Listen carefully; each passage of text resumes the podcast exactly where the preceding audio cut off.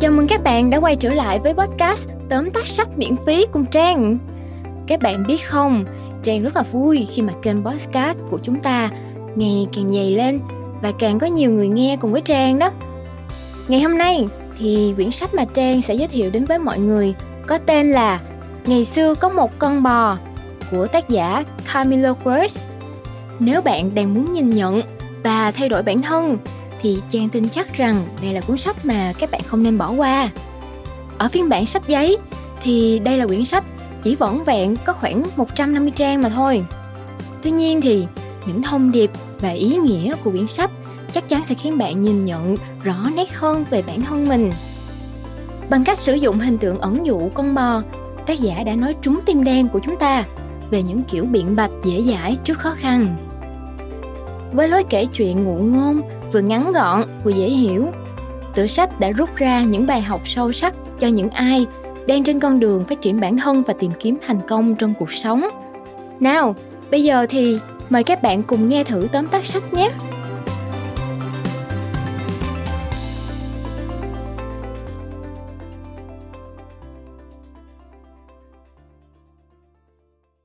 Bạn đang nghe từ Phonos.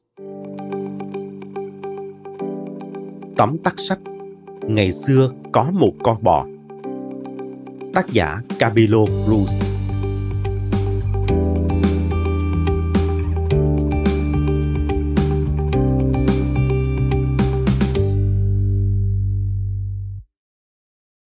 Hãy tự hỏi mình, điều gì là kẻ thù của thành công? Nếu câu trả lời là thất bại, khả năng cao bạn đang có rất nhiều con bò.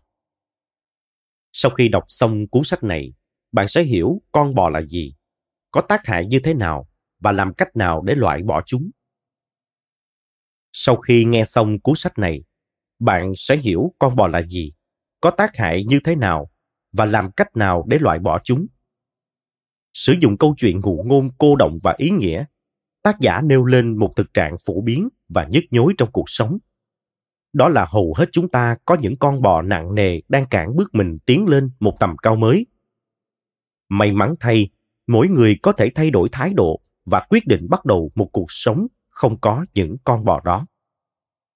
Sau đây, mời bạn cùng Phonos điểm qua ba nội dung chính từ cuốn sách Ngày xưa có một con bò. Nội dung thứ nhất, truyện ngụ ngôn và ý nghĩa của con bò. Câu chuyện kể về gia đình một người nông dân đã học được cách khai phá, phát triển những tiềm năng mới và thay đổi hoàn cảnh một cách ngoạn mục sau khi mất đi con bò. Họ từng nghĩ rằng con bò là nguồn sống duy nhất của mình và cứ phụ thuộc vào nó cho đến khi nhận ra đó là lực cản lớn nhất ngăn họ đến với cuộc sống tốt đẹp hơn. Qua câu chuyện, con bò được tác giả lấy làm hình ảnh ẩn dụ cho sự kiềm hãm những thứ ngăn chúng ta hướng đến sự vĩ đại và đạt đến tiềm năng cao nhất của mình. Con bò tồn tại trong cuộc sống phổ biến đến nỗi nó đã trở thành những điều bình thường và hợp lý, được đông đảo mọi người sử dụng, thậm chí còn được đúc kết thành kinh nghiệm dân gian hay những câu cách ngôn nghe có vẻ uyên bác. Rất nhiều người đang bị những con bò ảnh hưởng mà không hề hay biết. Khi dung dưỡng những con bò, chúng ta sẽ mắc kẹt trong sự tầm thường, vốn còn tệ hơn cả thất bại vì cảm giác giả tạo rằng mọi thứ vẫn đang ổn, không cần phải thay đổi, sẽ triệt tiêu mọi động lực cố gắng. Và bạn sẽ không bao giờ biết được cuộc sống trọn vẹn và thành công nhất là như thế nào. Nội dung thứ hai, nhóm hai loại bò phổ biến. Có thể phân loại bò thành hai nhóm chính, những lời biện bạch và thái độ hạn chế. Nhóm thứ nhất, những lời biện bạch, bao gồm lời bào chữa, cái cớ và lời nói dối đơn thuần. Chúng ta thường dùng nhóm bò này để giải thích cho việc không làm những điều mình phải làm hay nên làm, đổ lỗi thất bại của mình cho người khác hoặc ngoại cảnh. Cái giá phải trả cho điều đó là không có can đảm nói ra sự thật và đối mặt với hậu quả, mất đi cơ hội vượt qua những khó khăn và cải thiện cuộc sống. Tệ hơn, khi thói quen viện cớ đã ăn sâu nó sẽ trở thành hiện thực của bạn, đầy trắc trở tiêu cực và không thể thay đổi vì bạn đã từ chối quyền chủ động với cuộc đời mình. Nhóm bò thứ hai.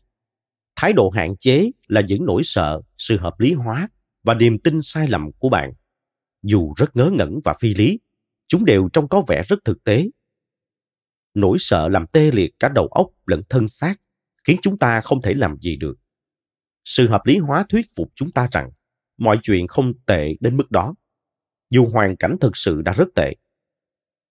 Cuối cùng, những niềm tin sai lầm về năng lực của bản thân sẽ làm bạn thoái chí trước những cơ hội mới, ngay cả khi chưa thử dù chỉ một lần.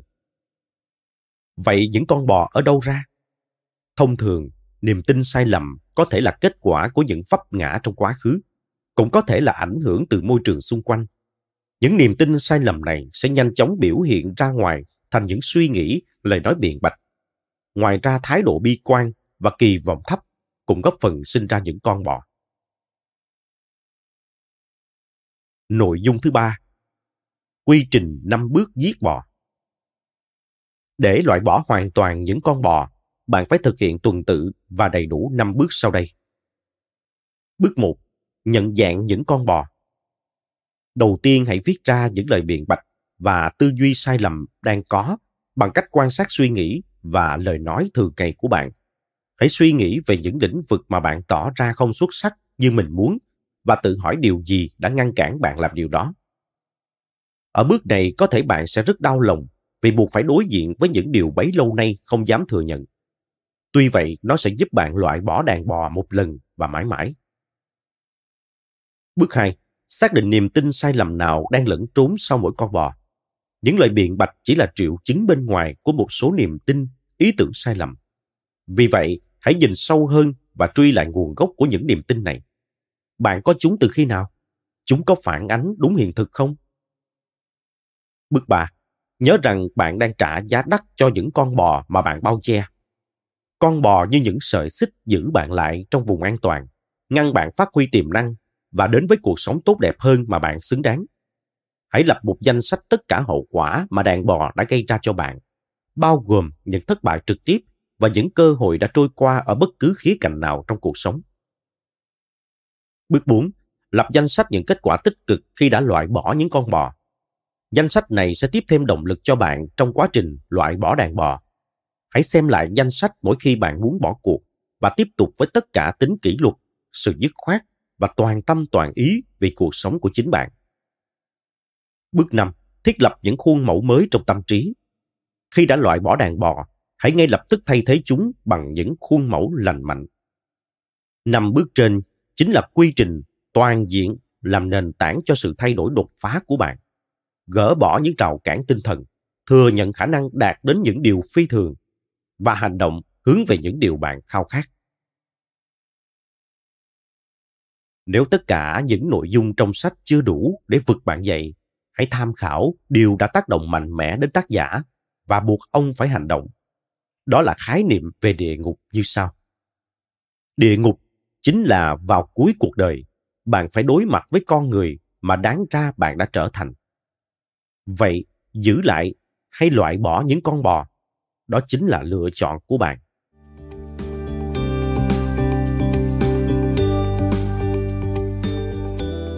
Cảm ơn bạn đã lắng nghe tóm tắt Ngày xưa có một con bò trên ứng dụng Phonos. Hãy thường xuyên truy cập vào Phonos để đón nghe những nội dung âm thanh độc quyền được cập nhật liên tục bạn nhé.